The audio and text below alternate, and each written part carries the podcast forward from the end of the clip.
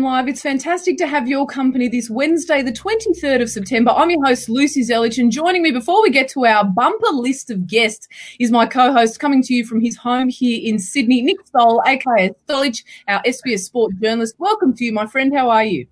I'm I'm very good. I'm very excited to do this Brady Bunch style uh, show today. But it's great. Look how many guests we've got. I hope we have as many viewers. Yeah, and we're looking forward to um, engaging with our viewers as well. I'm glad you mentioned them there. Welcome to everyone tuning into our live stream today. Keep your questions and your comments coming through as the show goes on, and Stolich and I will do our very best to get to them. And we do have a massive show lined up for you today. Of course, there's so much going on in Australian football, and we'll start with one of our first guests here, the great Liam Reddy, aka Rocket, Perth Glory shot stopper. It's so great to see Liam during what has been a really trying time for the game, notwithstanding the information that's come out from Perth Glory in the last 24 to 48 hours. But tell us how you're holding up. Yeah, thanks for having me, first of all. But um, yeah, obviously, uh, uh, things are, have been very turbulent over the past couple of months, but I'm looking forward to, to working with the club and uh, trying to get back to training as soon as possible for, for assault on an Asian Champions League uh, that, that's going to hopefully start in November.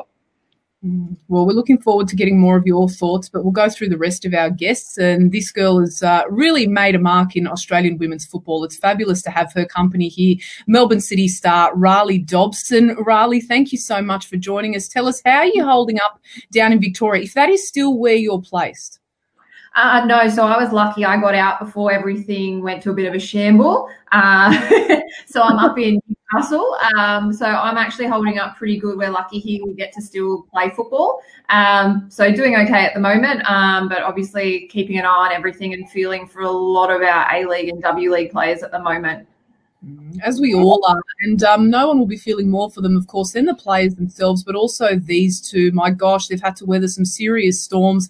And coming in off the back of John Didulica's departure and walking into COVID and all of the repercussions that have come outside of that, we're really delighted that we could have the pleasure of the company of PFA chief executives, co-chief executives, Beau Busch and Kate Gill. Beau, we'll start with you. How are you holding up, mate? It's been a really tough time. Are you getting any sleep at the moment? Uh, fortunately, Lucy, yeah, I have still been able to uh, get a decent amount of sleep. I think, unlike Rhali, Kate and I are still trapped down here in Victoria, but thankfully the numbers seem to be going in the right direction. So hopefully we'll be able to resume some sense of normality. But obviously, it's an incredibly challenging period for the game. Um, and we continue to work through that. And hopefully we can reach a resolution and get back to enjoying having discussions about things like uh, wrong offside calls, um, 40 yard screamers, um, and those sort of things in the not too distant future.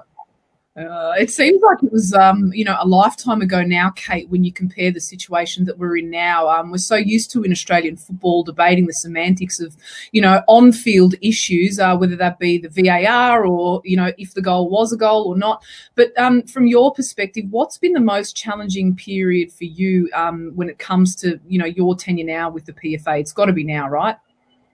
Yeah, uh, look, as, as Beau um, made amends to there. Just just the challenging period that we are in for the game at the moment. I mean, obviously the financial realities are in towards themselves, but it's now a time to rebuild and, and progress forward. And I think if everyone can align around that sentiment and work towards a recovery solution for the for the professional leagues and also for the game in light of COVID, um, then that'll leave us in a better place. Mm. We are hoping for a better place. Um, Rocket, we want to go back to you on this particular subject as well. I touched on the fact that, you know, it's been a really tough period for all of the players uh, since the game went into lockdown in March, but then you agreed to come back, play out the remainder of the season, take a reduced pay packet. Now, off the back of this, we've also seen the news that club owner Tony Sage over at Perth has made the decision to stand down the players. I, I just want to know from you, from your perspective, just how challenging this has been. Yeah, it's been uh, probably the most challenging period of, uh, my football career. Um, obviously, uh, first to, to, to go and live in a hub for six weeks was very challenging, being away from family and uh, and the kids. Uh, you know that was a, a, challenging time, but you know I think uh, you know all the players made the sacrifice to make sure that the game was going to continue to play and obviously to finish the season. Um, then obviously returning back to Perth and, and, and being subject to two weeks isolation. Luckily, you know, our CEO Tony Pignata was able to do that. Uh, that we could actually uh, commence that at home, so that was a, a win. Um, and then obviously, uh, you know, a little bit disappointed to be put on uh, on JobKeeper now. uh, and stood back down. But um, you know, we've, we've been having uh, good dialogue, I suppose, with, with Tony Pignata, our CEO. Um, up until Monday night, we had a team Zoom call where we all spoke to him, and he was very transparent in, in the negotiations. And you know, we're hoping that uh, over the today and tomorrow, and, and potentially Friday, that we can all come uh, and speak to Tony individually and, and, try to get this pay, dis- pay dispute, or, or, that's what that's what it is really. you know under wraps and we can get back to work because you know uh, we've got a very very busy uh, couple of months coming up. You know we qualify for the Asian Champions League. Uh, unfortunately, we only got to play one game there, and there's talk of another hub to be played uh, in November. So we really need to get back to training and uh, and get a squad together. So I think at the moment we've only got uh, 11 or 12 contracted players. So it's a it's a very uneasy time at the moment, uh, but that's you know uh, that's Australian football uh, really at, at, this time, and you know hopefully we can get through this period and and come out bigger and better. Mm. Bob, I want to come to you because the PFA issued a statement yesterday saying the PFA has condemned the decision of the owner of the Perth Glory to lock out its own players during critical negotiations. This is an unlawful action and the PFA will pursue legal action on behalf of the players. Can you talk us through the legalities surrounding this um, and, and what potentially um, the Perth Glory owner is facing at this point when it comes to legal action? I think the most challenging part of this course of action that Tony has elected to go down is that, as Liam pointed out, the players have been engaging with the club, have been making some headway there, and that's been occurring across the league. And we're continuing to work on a collective bargaining agreement. I think from our point of view, the players have been working. They've been up until the past week. They've been engaging in work they still remain willing, ready, willing, and able to continue to work. And as such, we believe the stand down is certainly unnecessary, and from in stronger terms, is really unlawful. Um, so on the players' instructions, we'll we'll challenge that and we'll seek to have them reinstated immediately. Kate, from your perspective, I mean, watching this all play out, it's been such a, a difficult time um, for obviously the, the footballers concerned, but also the, the players' union. What do you feel some of the greatest misconceptions have been with respect to the to the PFA's involvement in all of these collective bargaining agreement negotiations? Yeah, look, Lisa, it's a really good question. And I, I, guess the communication and dialogue that's been shared between us and, and the clubs and in retrospect the FFA as well is that we all realise that there's a significant financial challenge that the game is ultimately facing. And it's, it's how we work together to to come out of that and to come out of that better and not just from a player's perspective, but from the sport as a whole. And the way that the clubs had propositioned I guess allowing them to to look at their financial realities wasn't really in context for where the players were at that moment in time. And what we've kind of been agitating towards is is how do we both come at this from a perspective where there's a balance and there's a balance of, of power in reflective of where the players lie in that and clubs as well. And well, yes, we can impose pay reductions on players, but but is that fair and equal? And how can we approach that conversation where the players are understanding and transparent of the financial realities, but also the clubs in that retrospect are of the players' financial realities as well. Mm.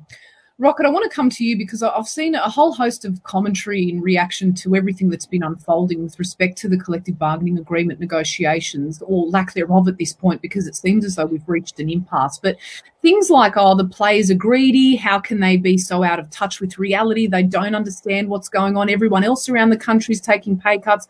Why are they any different? What are your views on those comments? Because when we caught up with Wilco um, a few weeks ago, Alex Wilkinson, he said to us that it's quite clear the players understand they have to take a pay cut. But where do you sit on all of this? Yeah, I agree with Wilco. I mean, we're, we're quite clear as a players' union and, and players that we need to take a pay cut because, um, you know, we and we have the, the, last five months we were we were we were on uh, an 83% pay cut. We we went went into the hub for six weeks on on, on three months, sorry, on, on 17% plus JobKeeper of our monthly wage. Uh, we, we have taken a pay cut and, and we're open again to taking a pay cut for the next year. Obviously, the Foxtel money is, uh, has come down, but again, it's just about how we how we get to that point. Um, you know, the players are open to go in and, and individually uh, talk to the clubs uh, and and do their own contracts. Uh, what what we don't want is that that's uh, obviously the original agreement or not agreement. The original offer was you know that clubs could just dictate what pay cut players would take, and, and that takes the right away from the player. um, you know, we, we want it to be a negotiations because everyone is in a different financial situation and, and also a different point in their career. Um, and, and, and the Perth Glory players, from, from talking to them, you know, we're, we're open and, and willing. And, uh, and hopefully in the next two or three days, every player will have an individual discussion with our CEO.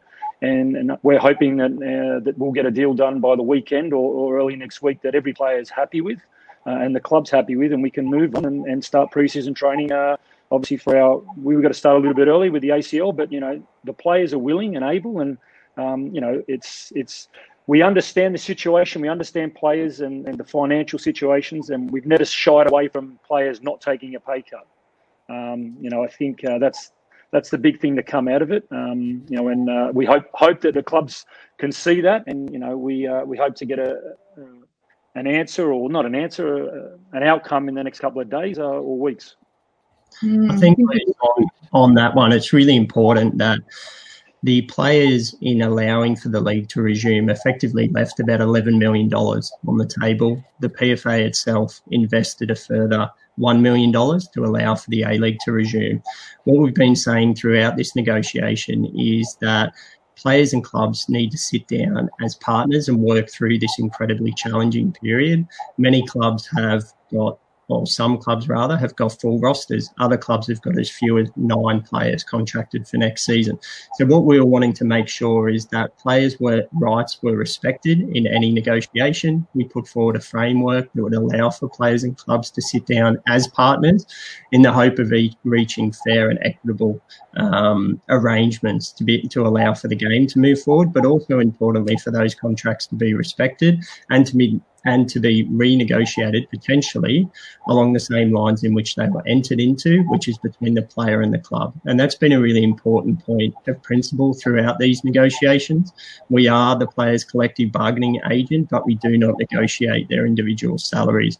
So that was important that we worked through that, as I said, as partners, and that players weren't simply left in a position where they were being given a take it or leave it offer. So, Kate, I'll come to you on this one then. Thank you for explaining that, Beau. Um, what happens if we end up in a scenario without a collective bargaining agreement? What are the repercussions of that? Yeah, it's a um, good question, Luce. Without having a CBA, there's protections that are afforded under that agreement, which the players benefit from, such as a player development program. And we know that the precarious nature of the sport and the short termism that sits around it, that the players' mental health um, is a huge issue and concern that needs to be protected, enhanced, and looked after. Also, alongside that is the income protection. While that still remains within the, the agreement itself, there's um, a career ending component that sits alongside of that as well, which which looks after players obviously that that have a major injury which sees their career effectively cut short or just not going ahead. So there there are requirements within the CBA that are, are governed through that, which look after the players. So in turn, not having a CBA that that opens up the ability for the, the contracts to be changed. Beau, could we end up in a situation? I mean, based on how things are tracking at the moment, uh, where we don't have a collective bargaining agreement going forward?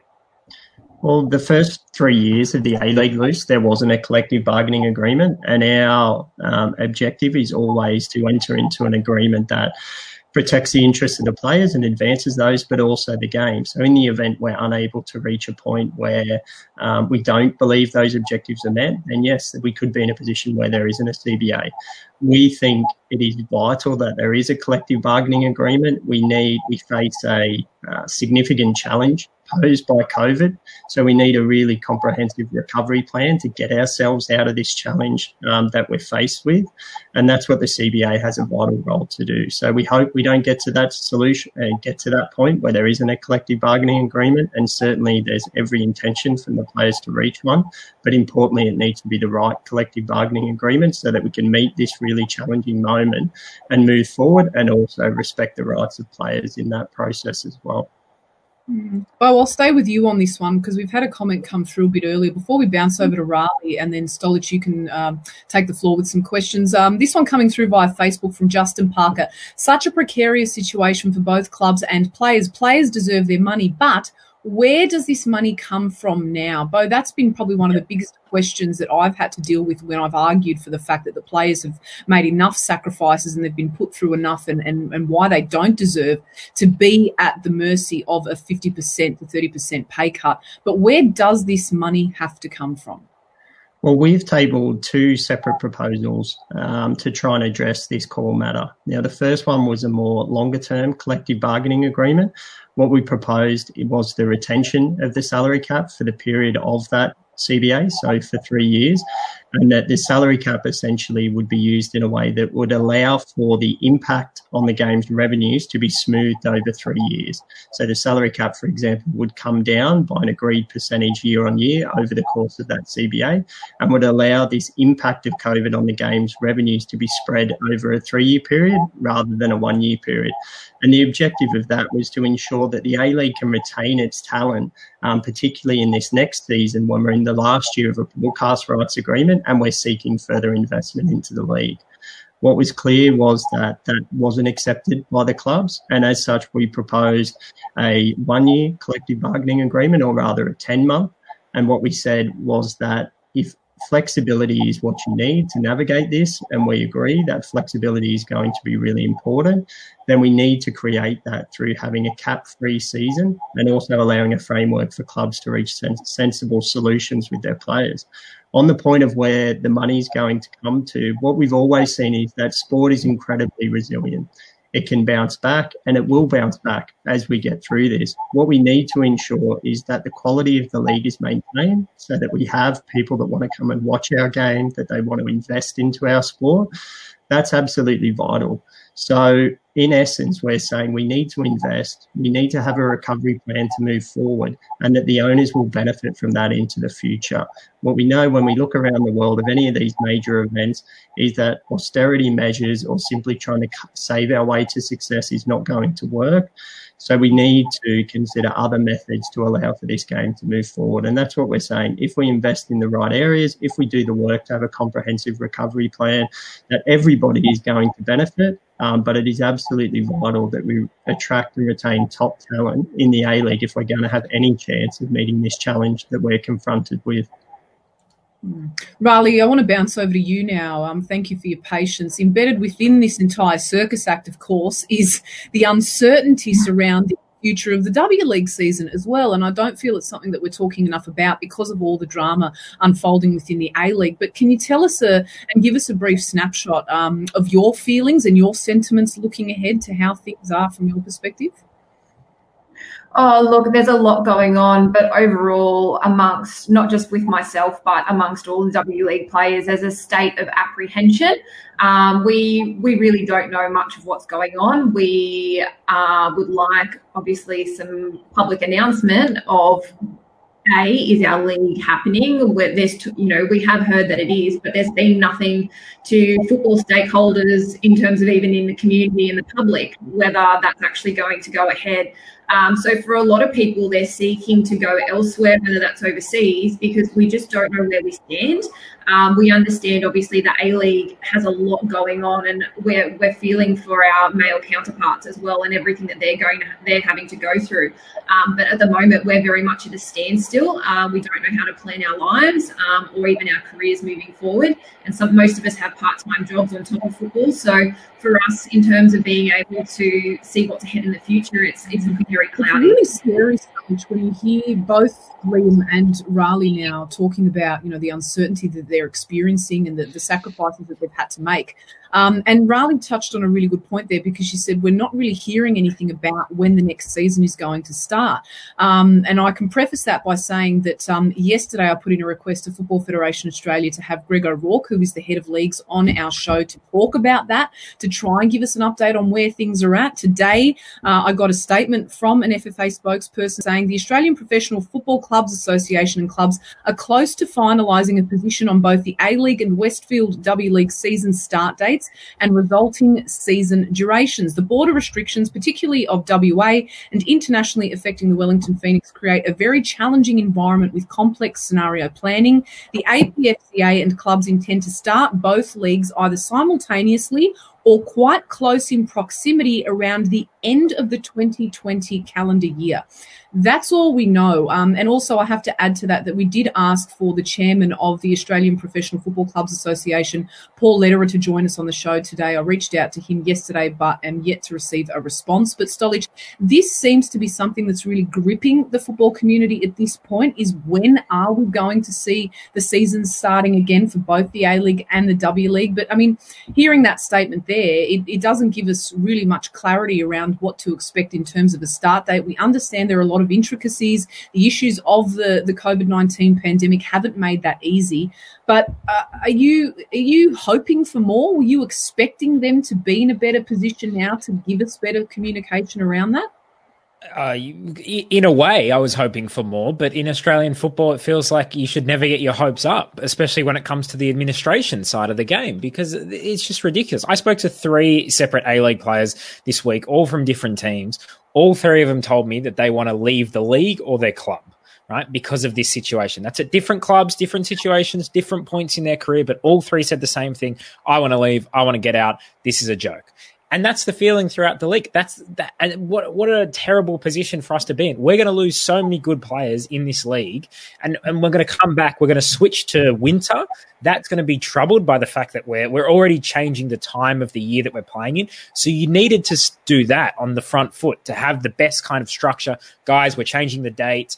Let's get everything else aligned because that is a big change. Now we're going to lose players possibly we're going to lose teams. We've heard rumors that not every A League team will even be back next season. So uh, it's it's such a horrible time. And then the fans. You, you think about from the fans' perspective. You know they want to start supporting their team. They want to start planning. You know th- their season and all that stuff. And they're just looking at this going into debacle. Why why would I emotionally invest in this? So it's been an incredibly frustrating time. I, I see everyone's point of view, but I would like to say, and I thank everyone for coming on the show today, but I would like to say, you know, we did reach out to Paul Lederer, who is the chairman of the of the clubs, basically the clubs groups, and we haven't heard from him. We hasn't been anywhere. You know, this is one of the problems. We talked about it last week.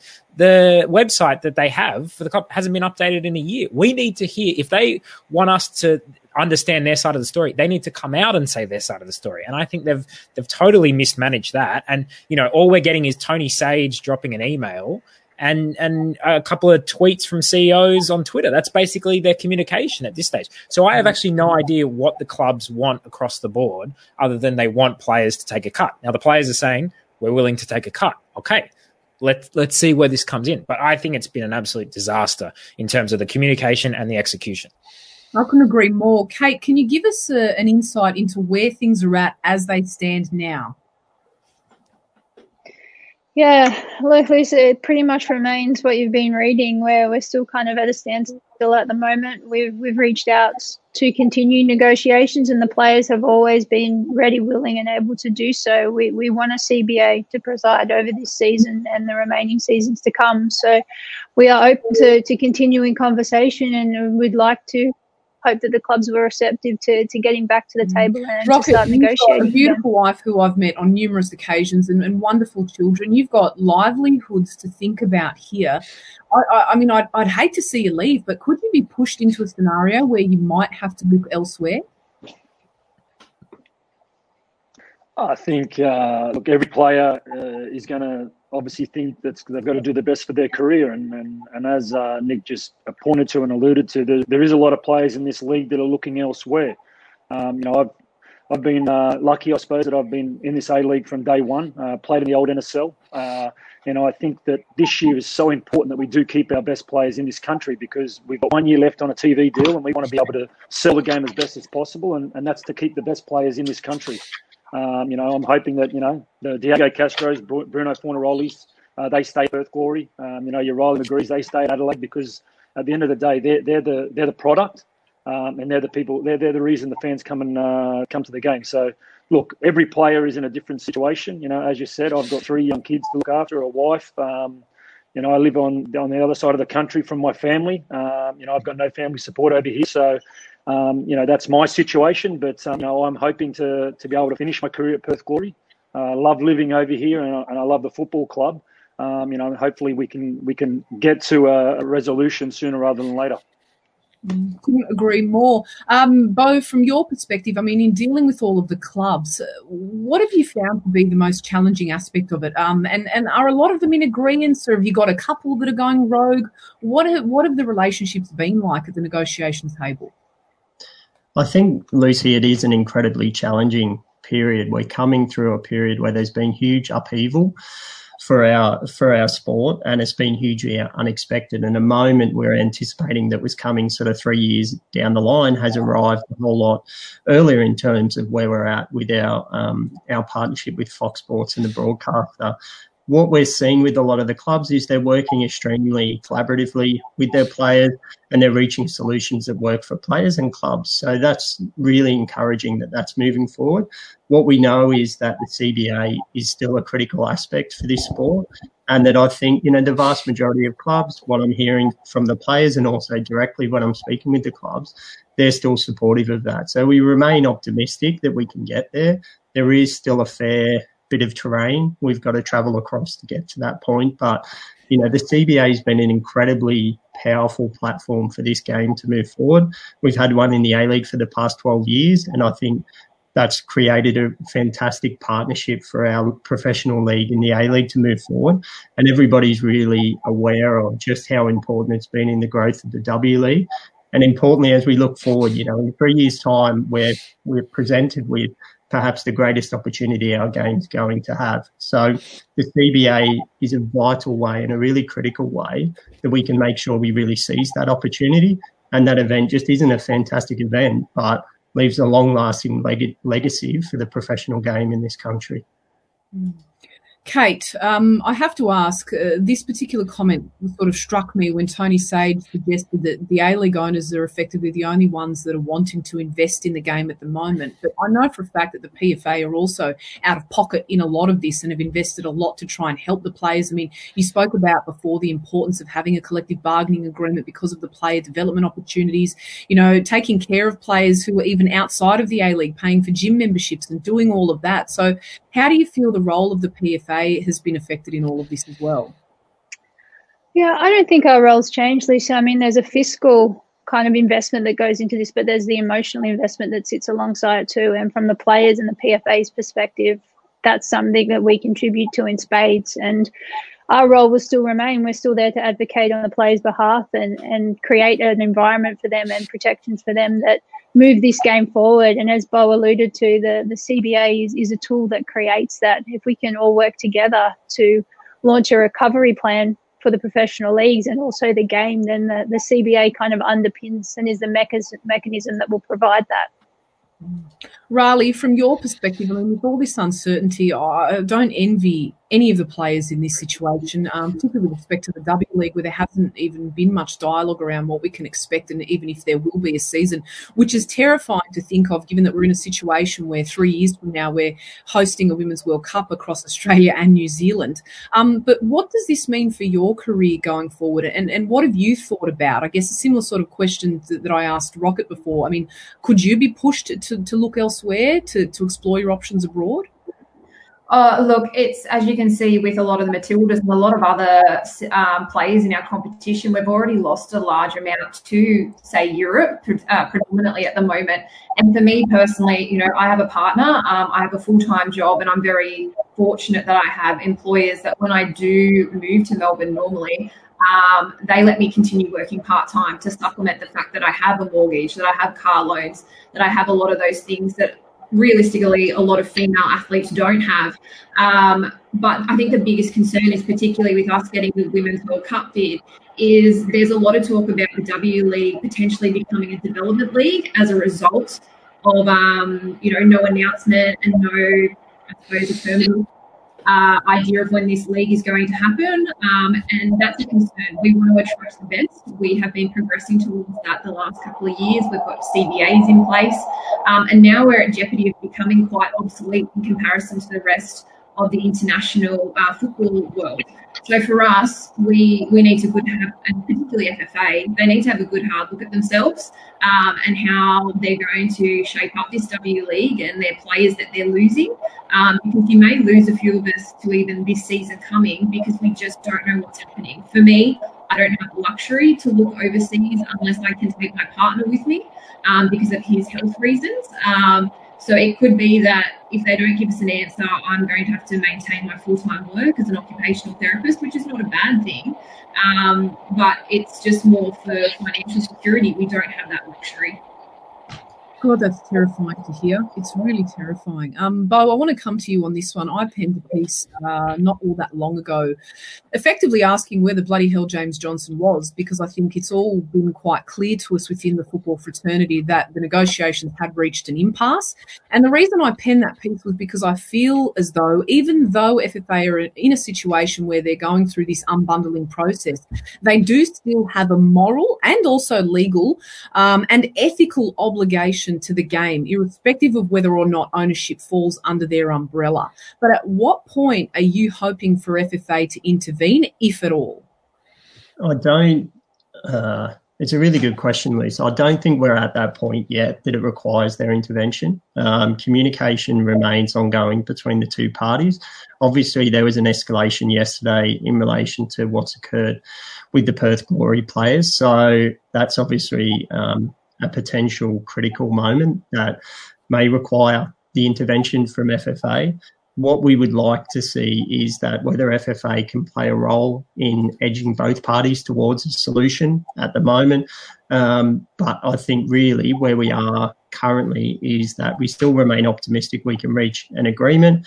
FFA are still um, legally overseeing the league, but the negotiations have been between the clubs and ourselves. So we may reach that moment. Um, James has obviously publicly spoken in relation to that, um, that he may be required to intervene, but I don't think we're there currently. Mm.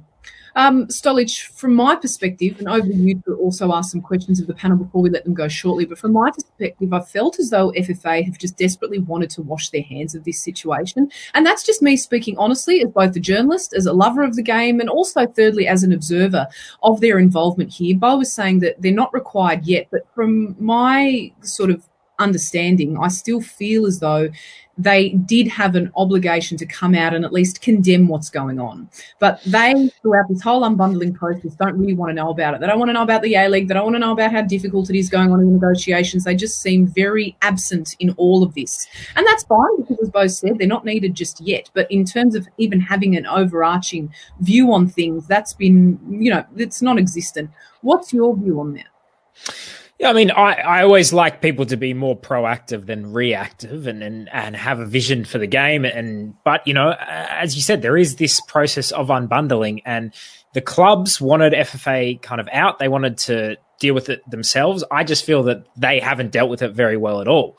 So, you know, FFA does have to, I guess, respect that that process happened and the A League did try to pull away from their centralized control. But yeah, at a certain point, you know, when I think uh, James Johnson came out and said he will intervene when the game is brought into disrepute. In my opinion, Tony Sage's email was the game being brought into disrepute. And there was a few things that I really want to challenge Tony Sage's email that we saw. He said that the owners are the only ones willing to invest in the game. Now, I think it's great that the owners do invest in the game. I think anyone who wants to invest in the game is great, but they are not the only ones who want to invest in the game. We had an entire expansion process where there were bids from all over the country. All of them wanted to invest in the game. So that's one thing. And it was often clubs that were like, no, we can't expand too much. Oh, no, we can't expand there. There were millions and millions of dollars that were willing to come into the A League. We saw it with Canberra. We saw it with uh, the owners. We've, we've had the Canberra uh, bid on the show recently, and they told us how much money was willing to come in from Europe. That's not in the game right now. The second thing is, of course, the fans are willing to invest uh, in the game. The fans are willing to buy memberships. The fans are willing to buy shirts and tickets. And to me, it's very frustrating to see. You know, I, I looked at some stats this week, and A League crowds are at about ten thousand average. Right, so we average about ten thousand per game. This is very similar to Portugal, Turkey, Korea, and all the, all over the world, those leagues make, manage to make it work. Now, why is that? It, it can't be so hard. It can't be impossible in a country like Australia, where we're a rich country, 14th biggest economy in the world.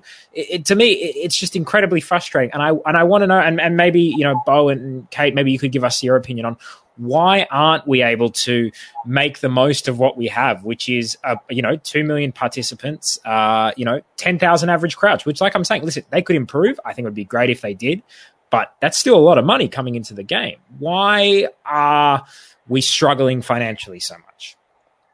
I think um, Nick, on that point of investment, I think an important acknowledgement as well too. There's often the financial investment coming into the game, but there's also the players are investing their professional lives and their livelihoods into the sport. We saw in the case of Wellington Phoenix where they've done eight weeks of quarantine in the space of you know five months. So I think that investment, you know, from what Tony pointed out there, I think the players really do appreciate. We respect the investment that's being made by the clubs, but players are investing significantly into this sport in terms of their lives and a huge amount of time and effort in what they're doing.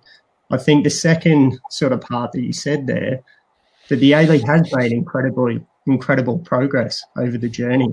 You know, to think about, I was fortunate enough, and as was Liam, to play in the old NSL and how far the game's come forward in this country, we should all be incredibly proud of, and also on the W League side as well too. But we still face a number of fundamental challenges. How do we convert, convert rather those grassroots participants into fans of the A League? You know, we face a number of really important strategic choices as we do that. You know, when when are we going to hold the season? How do we recapture that atmosphere that was so famous at the Western Sydney Wanderers that saw our A League really move forward in the eyes of everywhere? How do we compete in Asia? And importantly, how do we attract and retain the best talent? To Rhali's point earlier, you know, by not setting a date, we've got young girls around the country thinking, should I go and play AFLW? What are my options in netball? All these sort of things. And for young male players, if they can't see a pathway forward, why are they going to continue to pursue their livelihoods in this great game that is football? So we face a number of challenges. We need to not lose sight of those, but we also need to recognise we've made some really great progress. Not everything is broken. There's been some really important reforms, but we really need to go back and finish a job on those important reforms that we've been able to get through since the A League's inception. Kate, over to you um, as we look to wrap up now. Best case scenario versus worst case scenario out of all of these discussions going forward? I think best case is we're kind of moving towards it in this organic process is that the players and the clubs sit down and they have transparent and honest discussions about the realities and the challenges that they're both facing. And they can find a fair and equitable solution that fits both parties then we are able, to put forward a CBA that is the framework that codifies all of that. And, and we move forward together. We work at a recovery and how we build out of this. And alongside that is the W League as well. There's a commitment to keep advancing the strides that we've made in the last three years with the protection of a CBA. I think if every party comes to the table and we sit down and, and, we plan this forward, and as we said, we recover, I think it's been the key word that's been used here because we all know that we're facing such a challenge at the moment to reboot ourselves um, I think that's that's the best path forward and the only path forward in my eyes. What about the worst case scenario? I don't even want to think where the worst case scenario would see us, to be honest, Luce. Uh, I don't think it's a question that any of us want to really turn our, our energies towards. We really need to just focus our energies on moving forward. Well said. Um, I'll ask this of both of you, Rocket and Rhali, from a player's perspective. Um, when you think about the importance of a CBA, what does it mean to you? Rocket, you first. Yeah, it's very important. It, uh, it obviously gives the opportunity for players to to, ex- to access uh, educational uh, benefits. You know, studies uh, studies away from the field, but also it, it, the protection of the players. Um, you know, we we touched on that there was no CBA for the first two or three years of the A League, but um, you know that's that's become very important for the for the players uh, moving forward. You know, obviously I I've, I've used utilised uh, that with study and also you know trying to do my coaching badges. Um, so I think it's very important that uh, CBA is uh, all bundled into to the negotiations uh, that, that are unfolding now. What about you, from your perspective, Rhali? The importance of the CBA. The CBA is critical to the women's game. Um, without it, the last I think three or so years, um, you know, we didn't have that protection in the women's game We didn't have things like minimum standards um, in terms of our medical side of things. We didn't have access. And the big thing with a lot of, I think, players just in general is a lot of them drop out of their at any form of education at a young age. So when the game does start to end for them, um, they're just at a loss of what to do. Um, it offers a lot of basically benefits from a psycho so uh, yeah psychosocial point which i know that a lot of players accessed during covid it was a very hard time for players who were used to going a thousand miles an hour um, and then all of a sudden the world was at a standstill. So for me it's, it's of utmost importance that we keep it in our game um, just so that we can continue striving forward and not take basically regress in any way in the female game while we've still got Rhali here, um, I'd love to have her view on this, Stolich. I want to bounce over to you because we saw a bit of a public relations disaster unfold last week off the back of the Matildas jersey kit launch and the discovery that you couldn't actually get a women's cut in the away jersey, which happened to also be my favourite of the two strips, ironically. Um, it's been pretty bloody embarrassing, to put it quite frankly. Um, a real scourge on where we're at, particularly when you consider what I said earlier that we're hosting a Women's World Cup here in three years and our Matildas team are one of the darling franchises of Australian sport. But you got a statement from Nike in response to the debacle. What can you tell us? Yeah, so they sent us a statement just about 10 minutes before the show started. They said Nike is committed to women's football and serving our female athletes and consumers with innovative Nike product.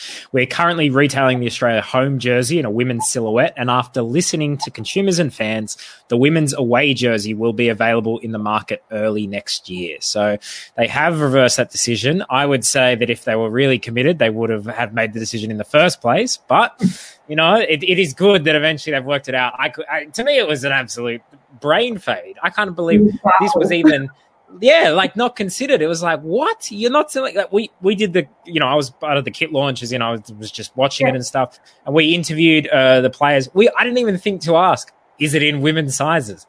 Because it just seemed so obvious. Yeah, yeah. It's like, what is it in men's sizes as well? Like, the kids can get it. It was it was an absolute disaster. And all the money that they spent on the launch and the PR and Nina Las Vegas was there. And like, you think, guys, all this money you spent on PR, just sell, put the shirts at Rebel Sport. What, what's so hard about this? So I don't know. But uh, anyway, they're coming next year. So if you do want to get one, you can get one uh, next year. But yeah, an absolute own goal from uh, Nike there. And you know, you you think I don't know how exactly it works, but you'd think the FFA would also want to ask before that they sign up with Nike guys, let's just make sure that it's available for everyone to purchase. Oh, look, it, it's just another example of uh, how they're lacking in that department in the female side of things, the FFA, and their lack of attention to detail um, in the women's game, particularly as we said, um, they're part of Australia's darlings, the Matildas. How you cannot have female cuts in this day and age. And believe me, it's not just in the national squad; it happens in our national, te- like in our clubs as well.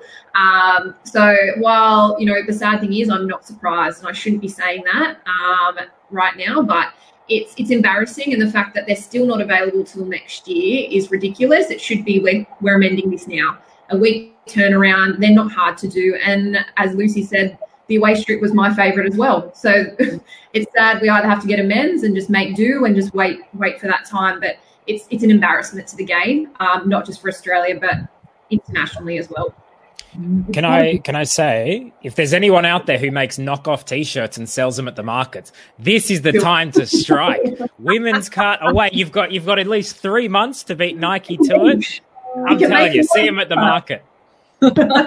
Uh, in Italy, they'll lock you up for um, producing counterfeits. So we're not encouraging that here in Australia either. Do it at your own peril.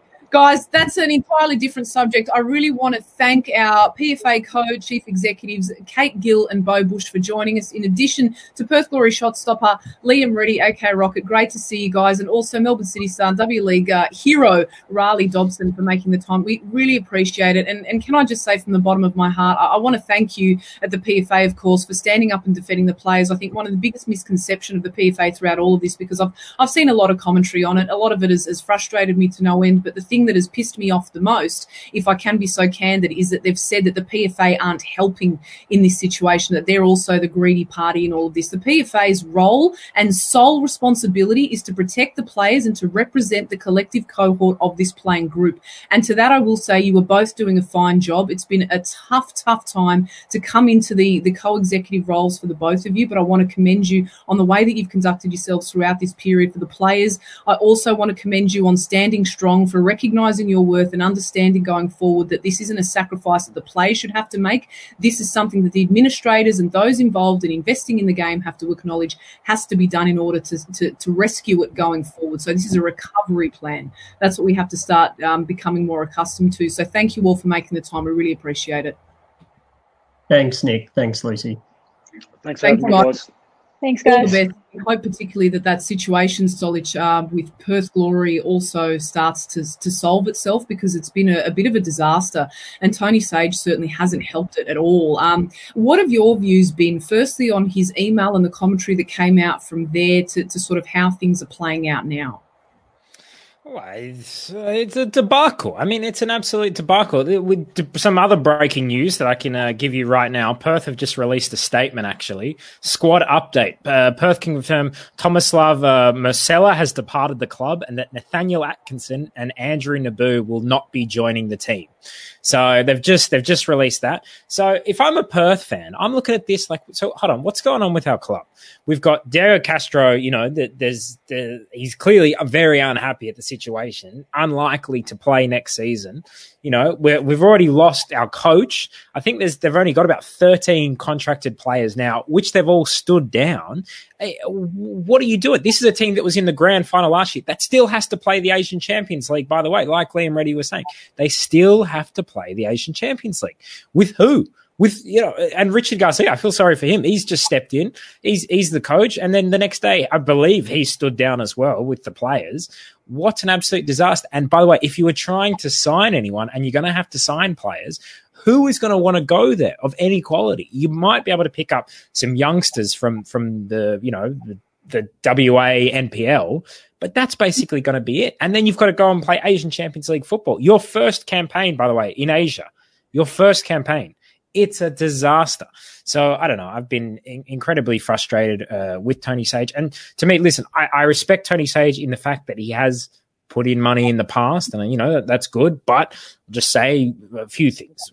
One, if you buy a Ferrari and you can't afford the fuel, then maybe it's time that maybe you shouldn't have bought the Ferrari. So th- that that's kind of what's going on there. We know he's tried to sell the club. He tried to sell the club to those cryptocurrency scammers, you know, in the back of the limo, the lock stock, two smoking barrels character, who I think got arrested for fraud like a week later or something. And by the way, he was chairman of that company. He was given the chairmanship of that company. So he w- it wasn't like they just came to him and he considered the offer. No, no, he was well invert, you know, connected with that company. So it's been an absolute uh, disaster. And I think he's handled it uh, really poorly. And, you know, and I, again, I say like, you know, I'm, I'm not saying that, you know, these owners, they, they have put in their money and, and we're grateful for that. But there comes a responsibility with being an owner and that is that you have to you have to honor contracts you can't if you if you own a fruit shop and you you order i don't know a thousand tomatoes and then the tomatoes turn up and say oh listen you're gonna uh, we can only pay 50% i know i ordered it. Like the, the players aren't going to pay 50% less games. And yes the income has been affected but let's say perth glory was doing really well off the pitch and and that crowds were up you know 20000 every game. The players don't see any more money because of that. They don't have that incentive structure in there. So in my mind you can't say on one hand you know you have to take cuts because we're losing money. And then well but hold on when we're making money i don't get to you know have any of that. My contract still stays the same. So i understand the players frustration. I understand and i'm not saying they don't need to take cuts. They, they probably do. Realistically they do to keep this league alive but it's in the players interest to keep this league alive. It's in our interest to keep this league alive. It's in the owner's interest to keep this league alive. But yeah again i just get very frustrated with these individual owners making these mistakes in my mind running their clubs poorly and, you know, I, I, look, and this is more why I would like to see a community model. I would like to see a community ownership model because, you know, we act like these owners, they, they act. The owners say, oh, we're the only ones who are willing to put money in. That's not true.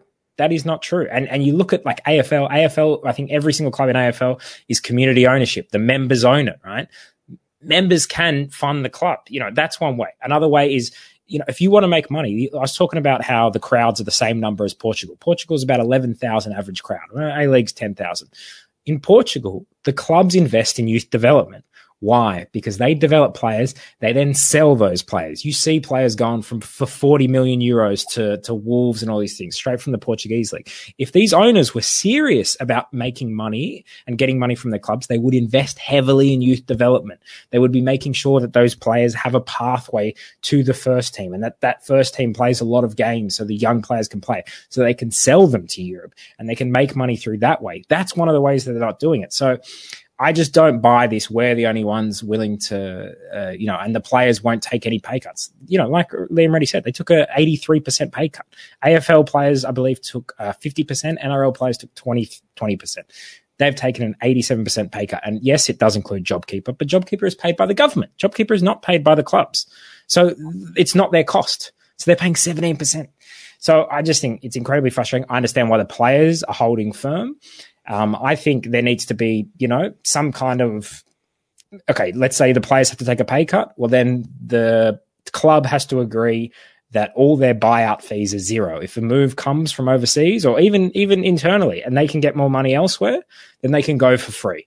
Because we've seen the situation with Paul Izzo, where Paul Adelaide United are demanding five hundred thousand dollars for Paul Izzo, but then they they're paying him seventeen percent no, that can't be right. In my in my eyes, once you once you don't pay me my full contract, then you forfeit the right to a transfer fee.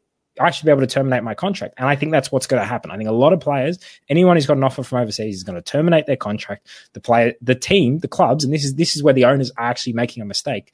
They're going to miss out on revenue. They're going to miss out on $500,000, a million dollars. Perth sold, I think, Danny De Silva for a million dollars to, to Roma a few years ago or something, even though I think the move didn't quite work out. But that's how you can make a lot of money.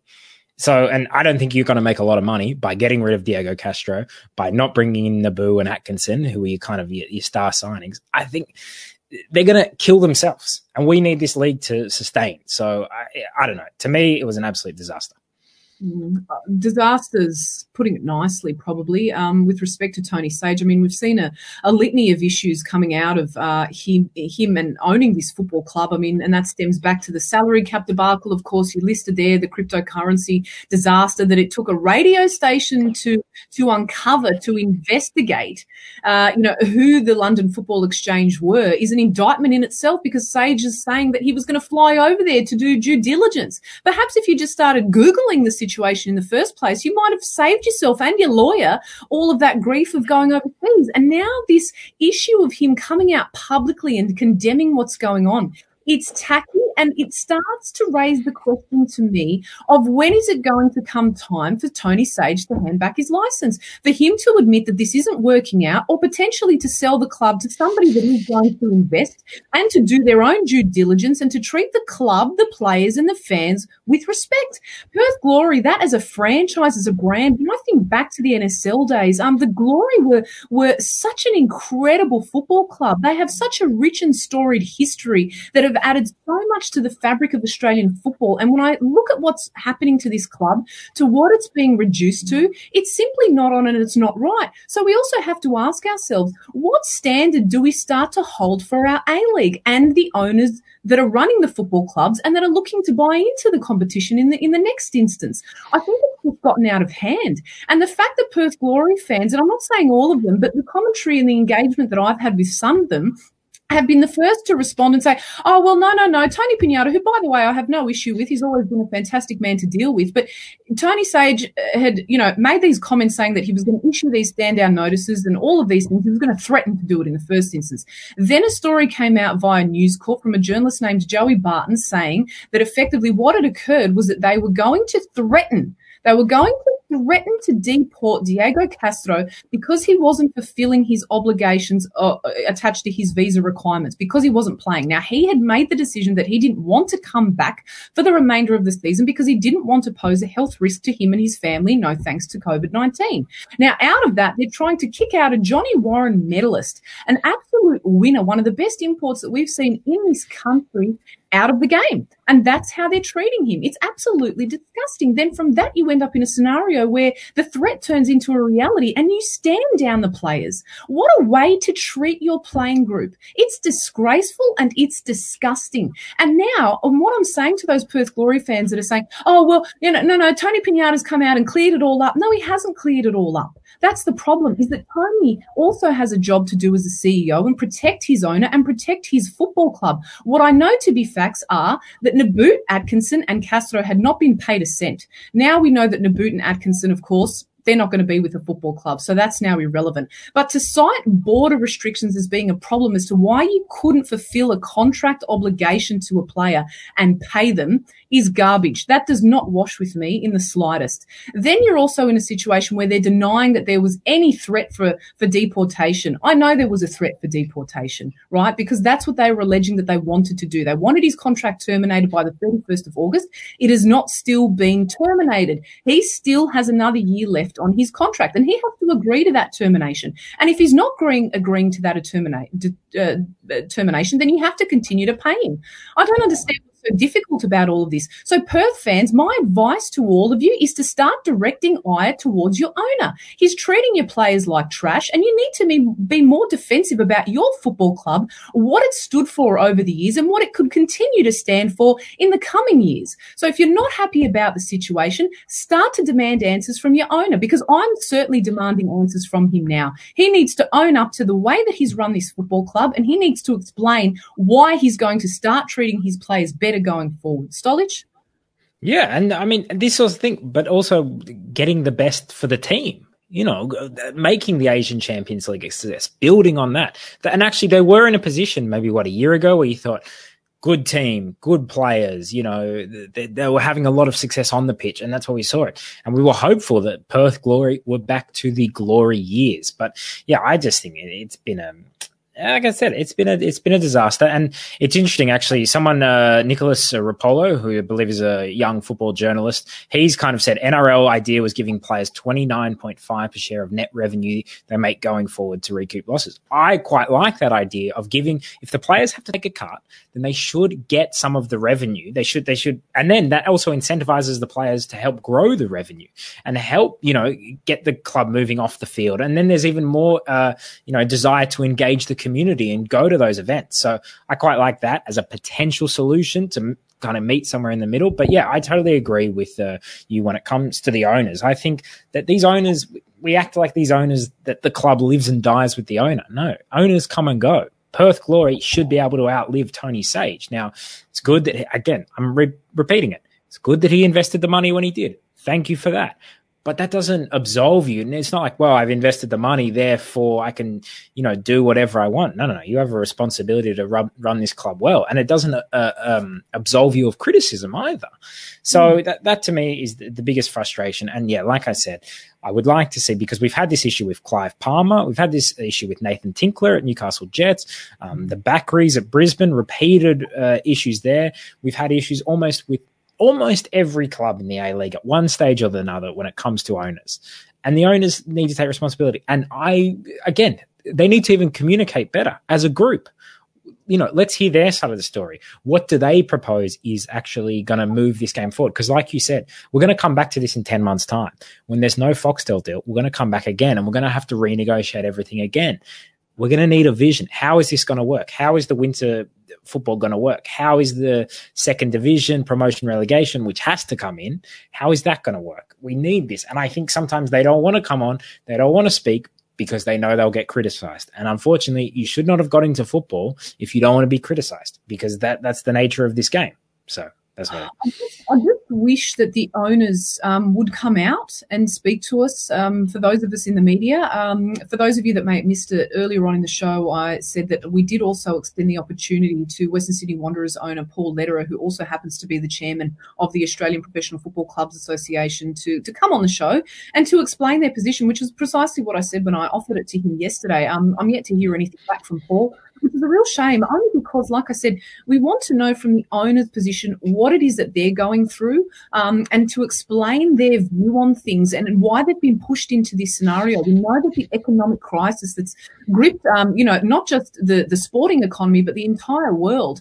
um, has been a really challenging one. But to be able to articulate things from their point of view would be helpful in this scenario, I feel. Um, and that's why I, I think it's a crying shame that they haven't been able to get their act together in terms of their communication side of things things. You mentioned it earlier, Stolich, that you go to their website and nothing's been updated within a year. They don't have a media officer or someone that you, as someone working in the media, can contact and say, hey, can we get a comment on this? You're having to constantly scratch around. I mean, I've reached out to Chris Fong, who's also the vice chairman, um, and, and got nothing out of him every time I've reached out to him. I've reached out to Simon Pearce of the City Group uh, because he used to be the, the, the chief um, uh, respondent there, but nothing from him either, which is just, again, like I said, a real shame. They're losing this PR battle in all of this. And I'm not saying it's about a public relations win or loss, but you know, ultimately they're not doing themselves any favors by choosing to shirk their responsibility in terms of communicating with the footballing public.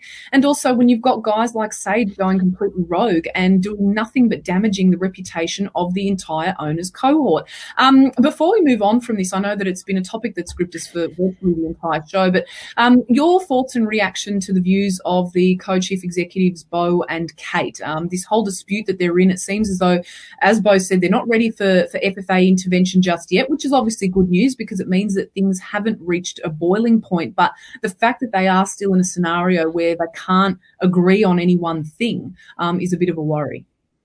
Yeah, it is a bit of a worry, and it's a bit of a worry when different clubs are going to, you know, agree on different things, and uh, that's going to be a big problem because I don't know. It's it's just I I really don't see it. It's interesting that they're very open to a salary cap being abolished.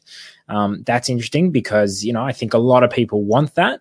So the fact that they're they're going for that is is an interesting step. I wonder what the owners wouldn't want to abolish a salary cap, and there's a difference obviously between a salary cap and a salary floor. So I would imagine some owners wouldn't mind abolishing the salary floor, so they could pay players a lot less. But and you know maybe that should also be considered. Maybe this floor is too high. I don't know. It would be an interesting uh, thing to look at. I think it's not good though to abolish the salary floor without promotion and relegation, because then at least if there's relegation, then you can say, well, if you don't spend money, you'll be relegated to the second division, and that's okay. Someone will come up in your place and they can spend the money. But if you don't have a salary floor and then the, and then there's no relegation. That to me is a big problem. So I don't mind the idea. Abolish the cap, abolish the floor, but you can only do that once promotion and relegation in, and there's a natural punishment for teams that don't invest or invest poorly because you don't have to invest a lot of money, as we see from a team like, say, Atalanta overseas. You don't have to invest a lot of money to be very successful.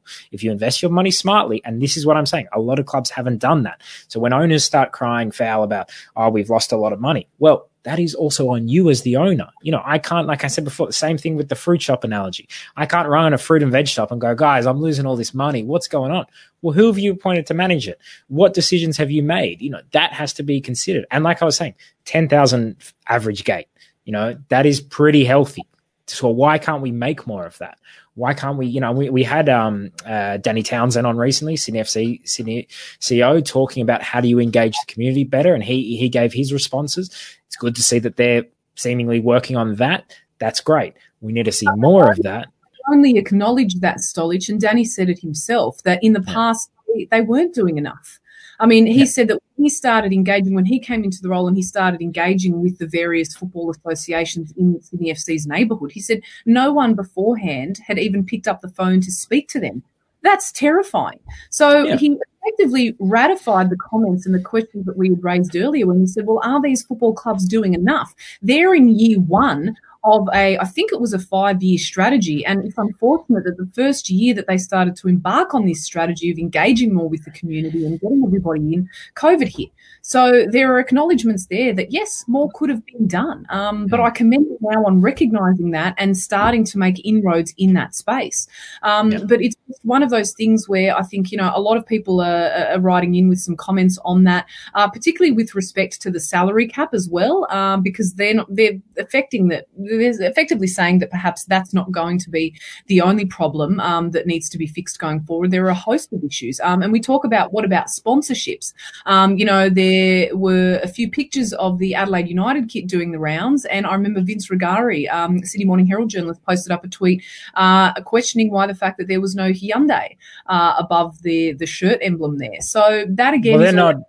They're not in the league anymore but that but but they had said that they were supposed to my understanding was to to see out the remainder of their contract or perhaps to buy in for another year or so before they left entirely. I could be because someone correct me if i'm wrong there but that was my understanding. So it's it's a strange time for the game across a, a host of layers and that seems to be the biggest problem here is that we're not just dealing with an isolated issue. We're trying to put out several spot fires but that in a nutshell represents australian football. You touched on it earlier there and that's a rumor that i have also heard that potentially, um, and this is only allegedly, um, this is not something that I'd attribute to, to um, you know, great fact or, or anything by any stretch of the imagination. So take this one with a grain of salt. But one thing that we have heard that's doing the rounds is that potentially some of the owners are agitating for the league to contract to become smaller to potentially 10 teams.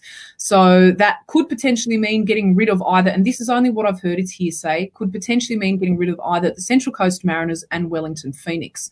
Um, now, the Phoenix we know have been up against it for many years, um, haven't met targets allegedly, and potentially could be staring down the barrel of you know total exile altogether. But um, one thing I have to say, I've always been uh, pretty tough on the Mariners, particularly their owner Mike Charlesworth, for the lack of investment in the.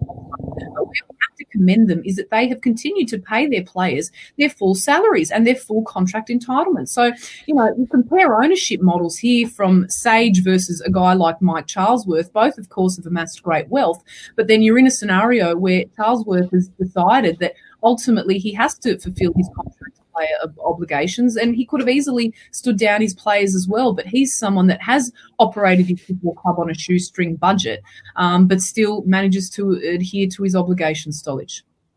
yeah absolutely and you know this is the other thing is that it's not like these owners aren't going to be able to pay their rent or something this week because of all the money they've spent on their football club. These owners are very, very wealthy people. In the case of Paul Lederer, he's a billionaire. So that's going to, and, and I think, you know, I think at least, uh, Central Coast Mariners are doing what's right. They have, they have these contracts. They are honoring these contracts. When we say to players, you can't go, you know, overseas, it's because, you know, they are honoring their contracts. So th- that's what we always say. You've signed the contract. You have to honor that contract. So, that's one thing. Now, 10 teams, I think that'd be an absolute disaster because we know we're already going to lose some of our best players. So if we lose also clubs as well, what, you know, what does that say about A League season 16? Oh, th- look at this new, exciting competition. We've lost two teams and all our best players have gone overseas. You know, we're going to get onto it, but we see it. Melbourne City already, uh, Josh Brillante has gone and joined Tony Popovic over in Greece. And if you're saying, let's talk about those player movements then, because that's yeah. one of our other topics of conversation. So you've seen now that Josh Brillante is uh, on his way to Xanthi FC to partner up with Tony Popovic, uh, and Zeljko Kalac, aka Spider, who are over there. Um, we know that uh, Popovic departed for Xanthi the day after, after pardon me, Perth got kicked out of the A League final series. Um, they were a relegation bound club. Tony effectively had a game and a bit to try and solve this problem um, and avoid relegation. He wasn't able to do so. They've been bumped down to the second division in Greece now. And um, and it really just has to, to speak to the situation at Perth in many ways, doesn't it, Stolich? Because for Tony Popovic, um, you know, to leave Perth Glory, right, and his home of Australia. Of course, we know that he's raised in Sydney, um, but to leave his home of Australia to go to a club that was in such a dire situation in a league that, respectfully speaking, has its own issues as well that we've heard of categorically over the years. Um, you know, the, the non-payment of players, the poor treatment of them, and the issues there. Um, it really just speaks to how badly he wanted to get out of that situation. But now You've lost Josh Brillante at Melbourne City, who we know are a football club that have got tremendous resources, and now a player like Craig Moon, who I thought was was pretty damn special for us in the A League this season. Um, you know, are we expecting uh, more announcements to come out of this? Surely. Absolutely. I mean, yeah, don't, don't, worry. In the next few weeks, we'll see a lot of players leave the A League, and it'll be a great shame because the reason that we support football teams is the players. I've never heard anyone say, I'm a massive Manchester United fan. You know why? The Glazers. are amazing. You know why? I, am a massive AC Milan fan. Why? Because of uh, Silvio Berlusconi. What, what, are you talking about, man? The, the players are what make the team and, and the fans as well. And that's why we always talk about the match day experience and active support really needs to be there because, you know, the atmosphere is why we go. Also love your club because of the geographical attachments as well. And that's why Western Sydney was such an incredible franchise from the outset because there was such a rich tapestry of football supporters living there. Yeah, yeah, absolutely, and and that, that's that's very important. But yeah, you, you look at we when uh, Popovic did go to Perth, I remember us thinking, "Geez, that's a bit of a strange move." A, a Greek team that's going to be relegated to the second division, and now you look at it and you go, "That makes sense." Got out at the right time, got out at the right time. Because imagine having to put out this fire. Imagine having to sign players when everyone stood down. I think it's dust. And listen, we, have been having Perth a lot lately, but you know, should be said that, for example, other clubs have stood players down. Western United have stood players down. Meanwhile, they're announcing that they're building a new training facility, which again, this also tarnishes good news because in theory, that's a great news. Okay. There's like a 10 million, uh, training facility that's going to be right next to the stadium and councils involved and they're giving them the money. Fantastic. That should be a good announcement. But when the players aren't getting paid, I mean, what message does that say? If, if I was the players, I'd be saying to the club, well, can I get a job as like a bricklayer or something? Because you're not paying me as a footballer. So I'm going to need some cash. So do you mind if I come help build this new training ground? Like it, it's, it's just a joke. And again, it's Australia. And yes, the economy has been hit, but our economy has been hit a lot less than other countries. Our economy relatively is doing quite well in the in the COVID situation. Relatively, there's obviously been a contraction. There are a lot of issues for sure. And we're not saying, and, and I saw someone before said that they're still paying their membership fee. I don't see membership fees being reduced. I don't see ticket prices being reduced. So to me, that that's a big question. So hold on. So everyone has to pay the same amount except for the owners. Mm-hmm. Doesn't make a lot of sense to me. Very good point. How about this for a bit of a laugh? Because I tell you what, this all this stuff going on with Australian football, and I've said it to you time and time again on the phone as we've been kind of going through the minutiae of all the politics and the, and the issues and spot spotfires that we're having to put out with various club representatives and you know media managers, etc. It's just been really taxing emotionally, mentally, very draining to keep talking about the game in this country that we love so much, so negatively. But we're a reflection of what's going on with the media. That's our job. But A League memes, thanks for the laugh, guys. We, have got so much love for you. Let's face it, guys, A League is dying on its last breath. I don't agree with that, but we're renaming ourselves to Married at First Sight memes. Don't jump down that rabbit hole yet, A League memes, because once you go down there, there's no coming back from that. You want to destroy your reputation, change yourselves to Married at First Sight memes. Um, I want to move on to the next topic of conversation as well, Stolich. I'm conscious of the time. We could continue to go on all day, you and I. We should just have like a 24 hour program. You know, we dip in and out, bathroom and have lunch, dinner, breakfast, all that kind of stuff. But then, you know, we just keep it going all day. Because with all the stuff going on in Australian football, I reckon that we could actually. Um, but um, this issue of the national second division. So last week I had the opportunity to catch up with um, AAFC chairman Nick Galatas, who's a top guy, um, raised a lot of points about, you know, the fact that they're ready to go and they're wanting progress to be made after they made the announcement last week that they've partnered up with 35 plus NPL clubs in order to really get this national second division going going. Um, he raised some worrying things which I addressed with him at the time in terms of you know the structure and, and the identity of what he wanted the the national second division to look like. Um, he wasn't necessarily in agreement with the fact that there should be age uh, restrictions imposed on the football clubs uh, because he thinks that naturally the setup and the environment will be conducive to that. It will allow for younger players to come in the league and not necessarily, you know, 28 year old backpackers, as he said, um, or retired A League players. But, you know, the issue that I had with that was that, you know, if you give clubs too much control, and we've seen what's happened in the A League now, they'll do as they see fit.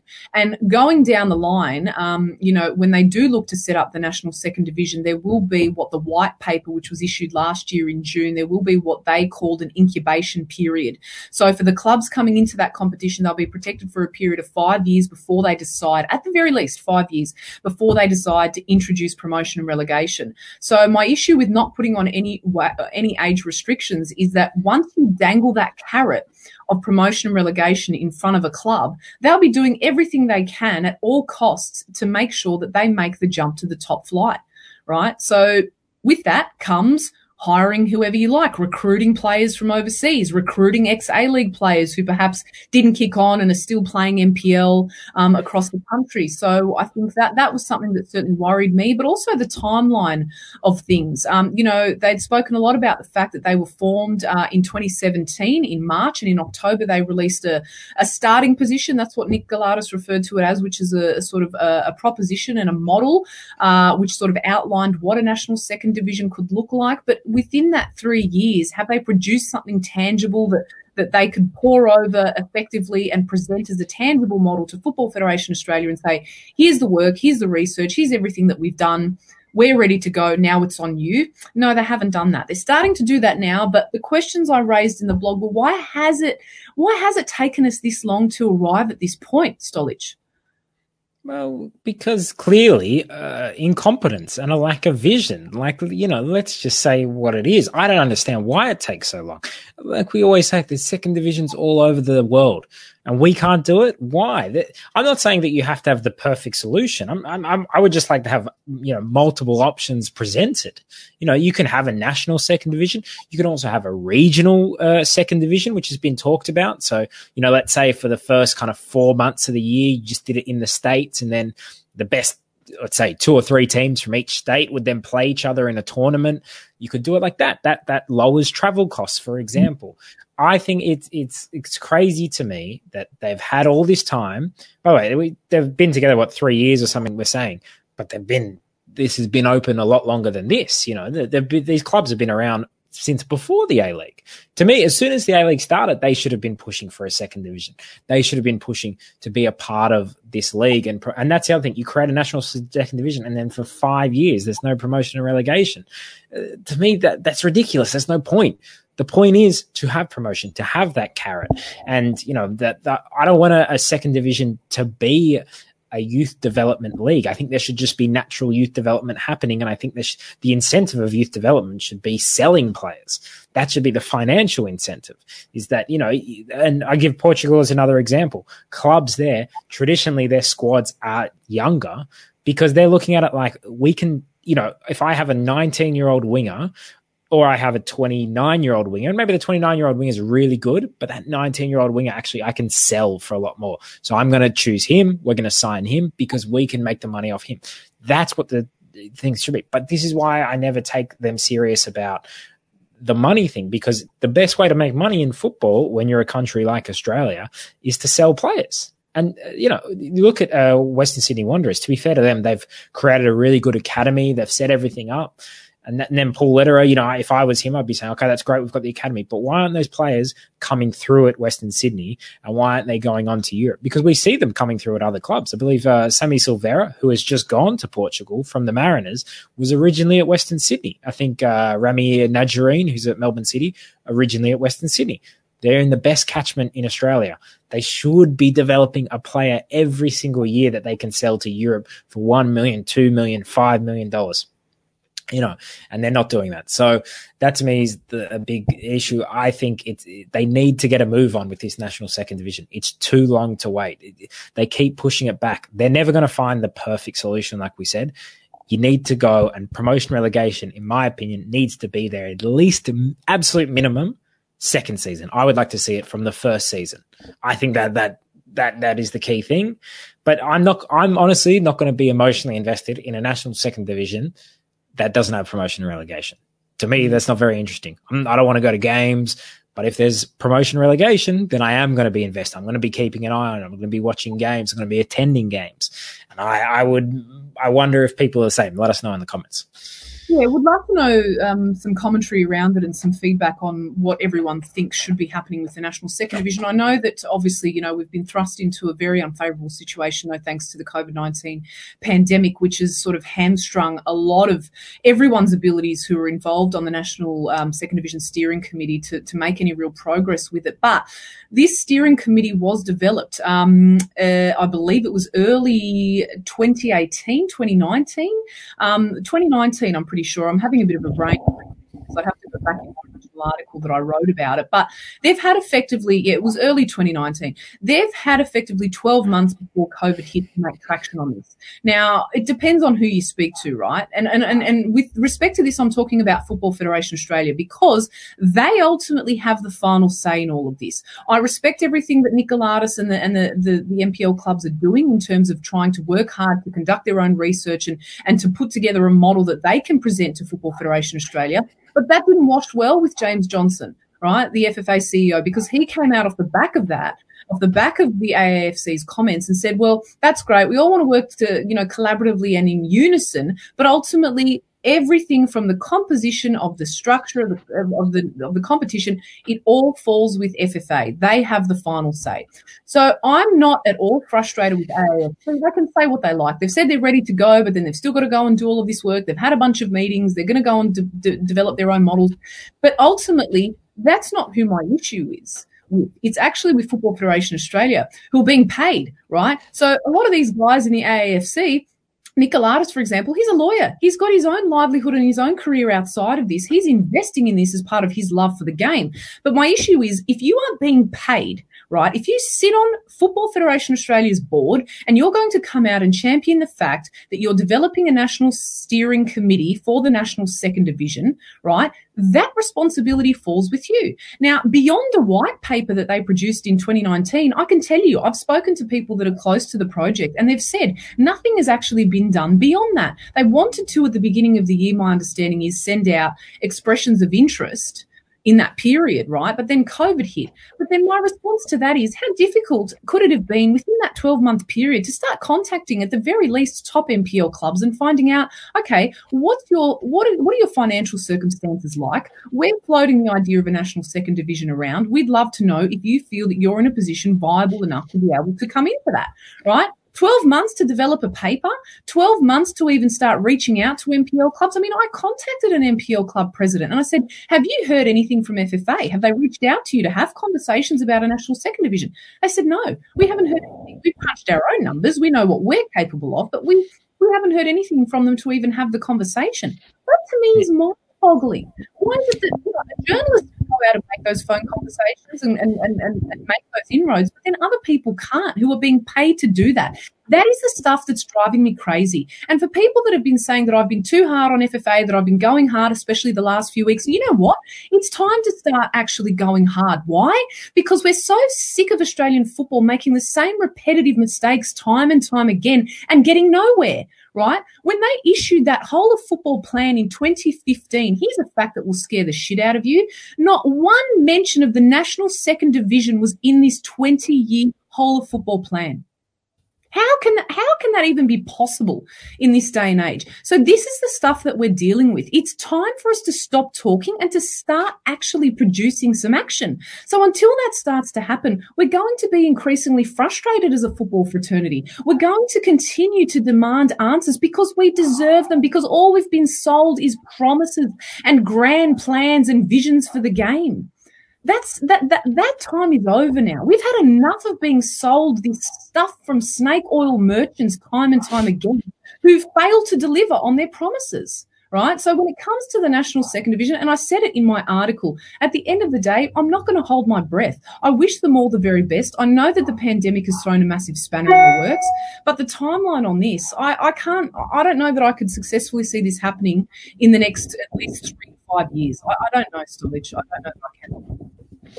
Yeah, and, and, this is the thing. And you say, you know, the, these you're tired of these visions. In my opinion, they we haven't heard enough of the visions. We, there seems to be a lack of vision. There seems like there's a lot of people in Australian football, and I'm talking about people who are who are working in it day to day, who seem like they're waiting for someone else to do it.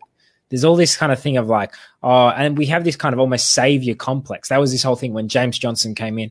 Oh, he'll just fix everything.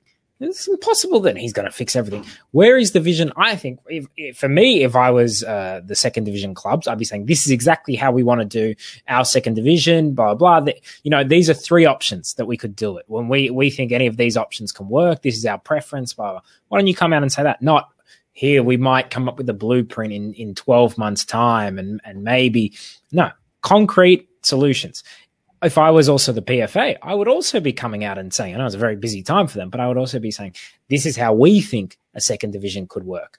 You know, FFA, I think the same thing.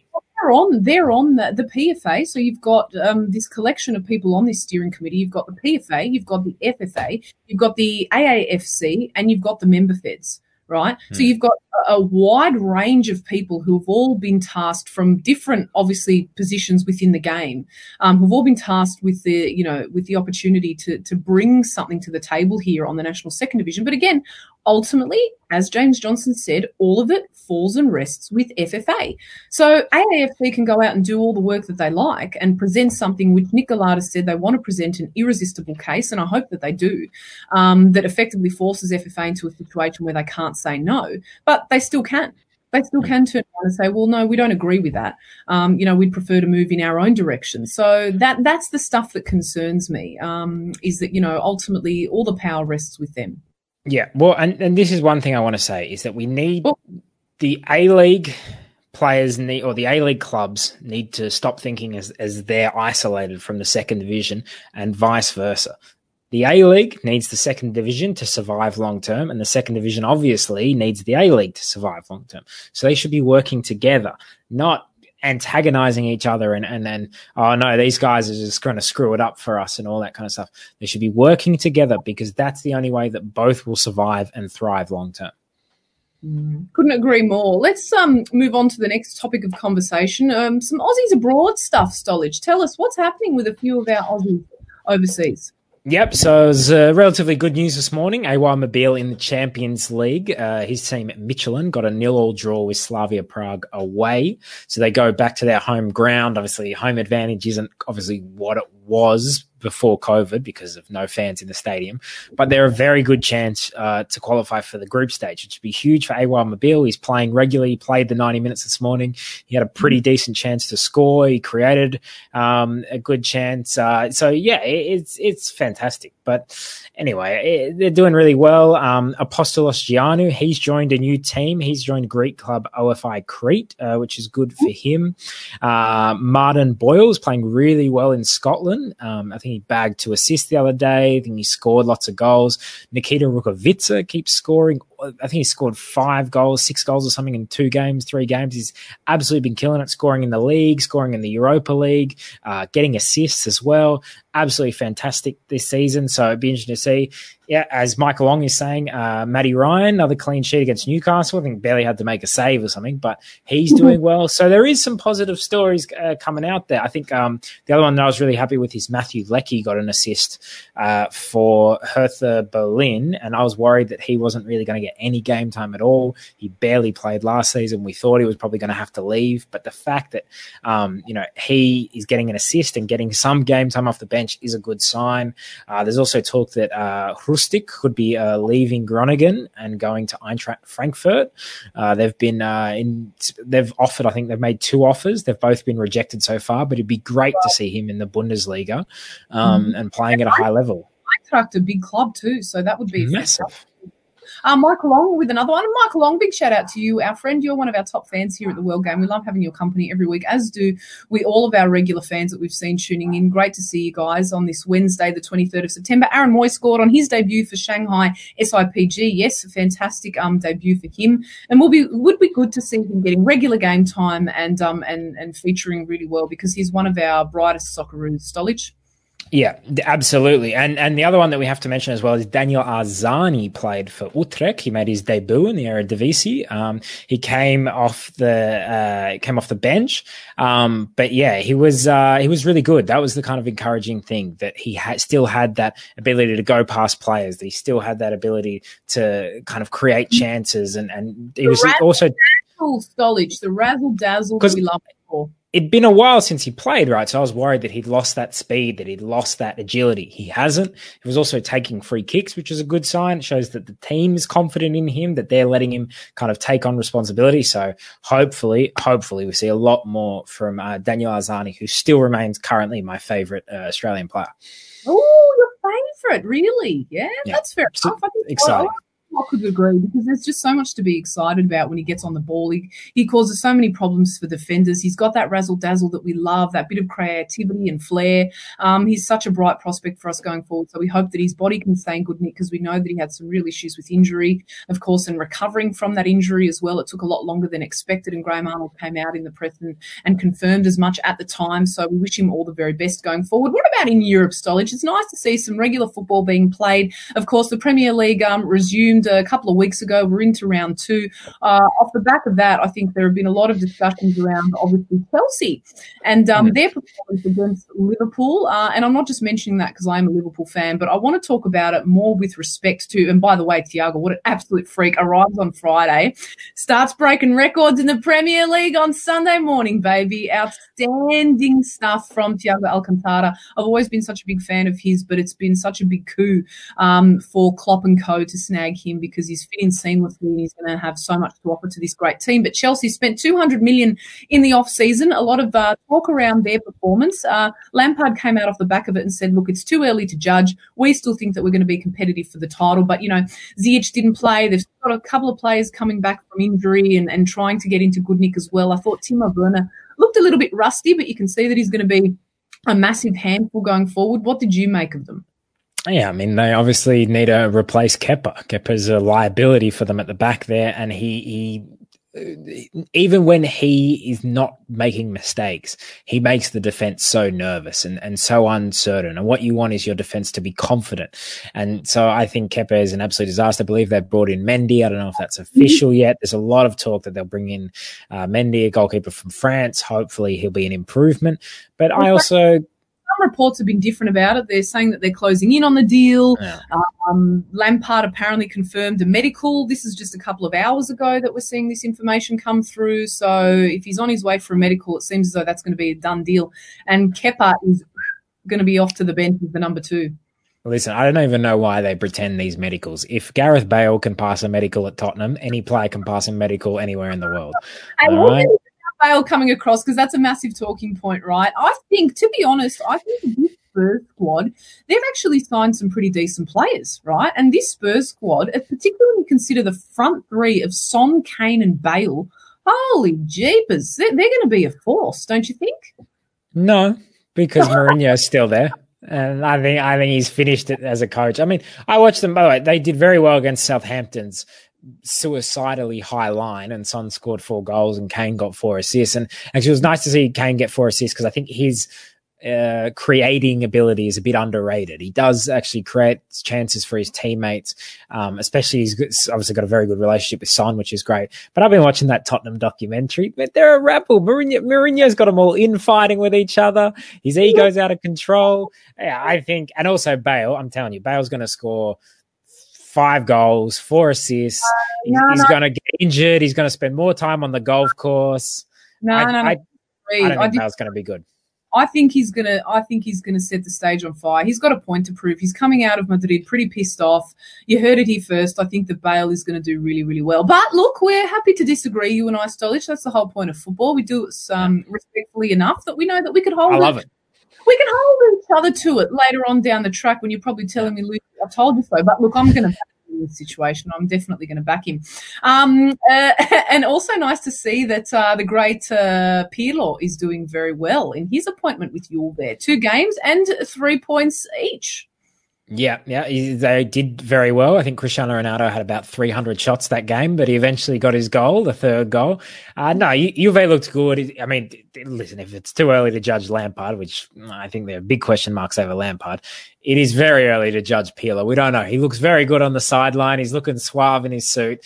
But, you know, Juve looked very good. They were creating a lot of chances. So they impressed me uh, more than I thought. I tell you who hasn't impressed me, though, is did you see this story, Luis? Luis Suarez has been basically caught cheating on his Italian exam. This man, I swear to you, this man, for everything I know about Luis Suarez, he would cheat on everything except his wife. He loves his wife. He loves his family more than anything. Yeah, allegedly. Yeah, but th- but that's that's he will cheat on it. This is the guy who once appealed for a handball because the keeper saved it. I mean, this guy knows no bounds. So Luis Suarez somebody to score a goal for goodness sake. There's no greater desperation than that. I mean, the hunger that he's got in him, pardon the pun, it's just mm. through the roof. But he's cheated on his Italian test. But I have to ask you, uh, as a Barca fan, of course, our resident Barca apologist, the news, of course, that Suarez is trying to make an exit for Atletico, uh, and that now Barca's trying to scupper the deal. What are your thoughts and reactions to that? I think don't treat him like crap for the last three months. Call him via phone to say we don't even need you for the rest of the season. You know, the, the, you're a you're not used to us. This is the third highest goal scorer in history of Barcelona, right? This guy, I'm not saying he is at his peak or he is, you know, where he once was, but he can still play a vital role. And you should be t- talking to him and encouraging him and saying, Luis, you know, we really love you, but you do have to play a reduced role. You do not have the fitness and speed that you once had. He, he knows that, but they've treated him so poorly that, you know, mm-hmm. he, he's gonna, he's gonna, they're gonna pay him to go join Atleti. All right. One of you, your second biggest rival for the league. To me, it's an uh. absolute disaster. Barcelona is an absolute disaster. I, am already wanting Koeman to be fired. The, the season hasn't even started for Barca yet. It's going to be an absolute disaster until this president is gone. And luckily, they did get the signatures, so that process is starting to happen. Hopefully, he he probably goes. But yeah, Koeman and I don't know. People might have seen this um, story from a few years ago. I think it was uh, Niasse uh, at Everton. He, he explained that when he was at Everton and Koeman was there, Koeman wouldn't let him have a locker in the change room, wouldn't let him sit with the other first team players um, at lunch, made him train on his own, made him train with the under 21s. He had to sit with the under 21s. You know, it's just, that's an incredibly poor way to treat another human being, never mind your player who you're meant to motivate and, and the other members of the squad as well. So Koeman's going to be an absolute disaster. Uh, Suarez is cheating on tests. Uh, it's an absolute nightmare for Barca. Messi's doing interviews in his thongs where he's, you know, smashing the club. It, it's a disaster. The only hope I have is Real Madrid look pretty crap this year as well. They got a nil all with uh, Real Sociedad, so hopefully we can still be competitive. But yeah, I don't know. It's it's really bad. But I want to ask you a question. Yes, this is, this is the debate I was having. Is Thiago the biggest superstar Liverpool have ever signed. And the reason I ask that is because if you think about all the players that Liverpool have signed, let's say the past 20, 30 years, they weren't as big a star as Thiago is right now. So Luis Suarez, for example, came from Ajax. No way he was as big a star as Thiago is right now. Virgil van Dijk not as big a star as, as Thiago. Thiago was the starting centre midfielder in a Champions League winning team. When has Liverpool ever signed a player of this quality? I would still say at the peak of his powers. To me, this is the biggest signing they've ever done and one of the smartest signings they've ever done. Oh, that's a yeah. Because now you think about it, and let us know in the comments. Let us know. People, people are saying Fernando Torres. I see Michael on Fernando Torres. Fernando Torres was at Atletico Madrid. This was in the days when Atletico Madrid were coming 10th, 11th, 12th. He was scoring some good goals, but he was more a young potential striker doing really well. Thiago, starting centre mid on a team that just won the treble. Xabi Alonso? Again, it was a very good player, but he was at Real Sociedad when they signed him. He was, uh, I think they were fourth in the league. Uh, also, in that period, went to Eibar on loan or something. Yeah, yeah. So, maybe look, maybe you're right. I mean, I'm starting to think we've had so many, you know, prolific players, but they became prolific players, which you could argue, uh, you know, Liverpool has had a great track record, particularly in the last couple of years, of doing. They've turned unknown kind of, you know, good, decent players into superstars. And that's what Klopp has managed to do. And that's why he was able Mohamed to Salah. Perfect example. A rejected by Chelsea, went off to Roma, came over to Liverpool, and look at what he's managed to achieve. I mean, yeah. Sadio Mane, another perfect example as well. Um, you know, he's become a massive star. Bobby Firmino, um, you know, the, the list goes on, but you've got a good argument there. I'll have to walk away and have a, a, bit more of a think about it. But there are, you know, you, you could be look. The fact is, you could be bloody right, Stolich, and I'm happy to agree with that. Yeah, James Milner. Do you know that Foz? I've got these great stories. We look to wrap up the show on air. We were doing a Liverpool game. It was so early in the morning, but I think that James Milner had attempted some kind of really tricky bit of play uh, on the field. And Foz, as we were watching, goes, "Oh, look at him, James Milner!" And then on air, on air, actually called him James Milner, and we were cracking up. It was unreal. And then from that day forward, he just stayed as James Milner. So I sometimes have to really struggle to, uh, you know, correctly pronounce his name as James. But what a player anyway! What a servant. Hendo the same. Um, what I'm about really, James Rodriguez? There's what a, what a player. Rodriguez, what a player. So there were a lot of doubts about, and I know we have to wrap up the show, but my God, we could just keep going, couldn't we? But I know that a lot of people, and myself included, I questioned whether or not he was going to be able to set the world alight on a consistent basis because we all saw what he did um, for Colombia at the 2014 World Cup. It was absolutely amazing, a phenomenal footballer. But then from there, were we able to see him really reach the heights that we expected him to? Eh, not really, I'm going to say. So in this instance, I think he's been a revelation in the Premier League and such a great signing for Everton on the money that they got him for too. Yeah, fantastic. And you know what? Sometimes it's not only, you know, we talk about can he do it in England? Well, it's also can he do it in the right environment? And Carlo Ancelotti knows how to build the right environment for those type of players. Carlo Ancelotti knows how to get the best out of superstars, like he did at AC Milan all those years, like he did at PSG, like he even did at Real Madrid.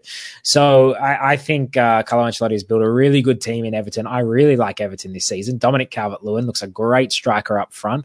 Richarlison's yeah. very exciting. Uh, Andre Gomes in midfield, very good. Lucas Digne coming up f- from the wing back. You know, they look they look look solid across the thing, but James Rodriguez is killing it. And please, can we put to rest this whole thing of, oh, well, yeah, can he do it in the Premier League? You know, even it annoyed me when they were talking about Messi would maybe come to me You have a little bit of doubt, maybe just a fraction. And I'm not saying it had to be tangible, just even the thought entering your mind, maybe.